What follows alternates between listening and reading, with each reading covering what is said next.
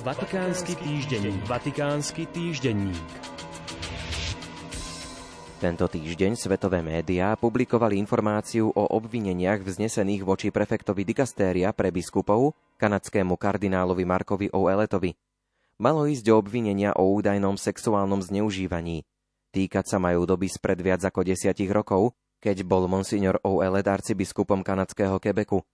V hromadnej žalobe bol Owelet obvinený zo skutkov údajne spáchaných na mladej laičke, osobe F, ktorá bola zamestnaná ako pastoračná pracovníčka v roku 2008, teda v čase, keď bol kardinál arcibiskupom v Quebecu. Žaloba naznačuje, že činy spočívali v nekonsenzuálnom dotyku sexuálnej povahy. V tejto kauze pápež František poveril predbežným vyšetrovaním jezuitu Pátra Žaka Serva, ktorého záver bol, že niet prvkov na začatie kanonického procesu proti kardinálovi Oeletovi z dôvodu sexuálneho obťažovania. Táto informácia bola aj obsahom nedávneho komuniké Svetej stolice, kde je jezuitský páter citovaný vo francúzskom origináli. Nie je dôvod na začatie vyšetrovania sexuálneho napadnutia osoby F zo strany pána kardinála Oeleta, ani vo svojej správe napísanej a zaslanej svetému otcovi, ani vo svedectve cez Zoom, ktoré som následne zozbieral v prítomnosti člena diecézneho ad hoc výboru, táto osoba neuviedla obvinenie, ktoré by pre takéto vyšetrovanie dávalo základ. Uviedol Páter Servé. Po ďalších príslušných konzultáciách pápež František konštatoval, že neexistujú dostatočné dôvody na začatie kanonického vyšetrovania sexuálneho napadnutia zo strany kardinála O'Eleta proti osobe F.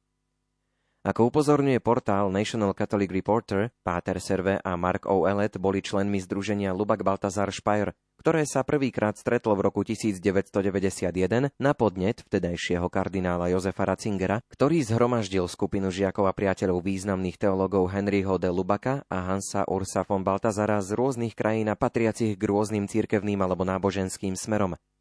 Páter Serve predsedal združeniu a súčasný kardinál O'Ellet, vtedajší kňaz, bol jedným zo zakladajúcich členov.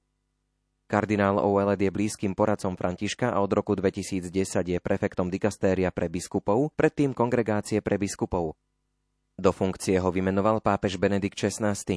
V motu proprio pápeža Františka z roku 2019 s názvom Vos Estis Lux Mundi sa však uvádza, že každá osoba, ktorá pomáha pri vyšetrovaní potenciálneho zneužívania, musí konať nestranne a musí byť bez konfliktu záujmov.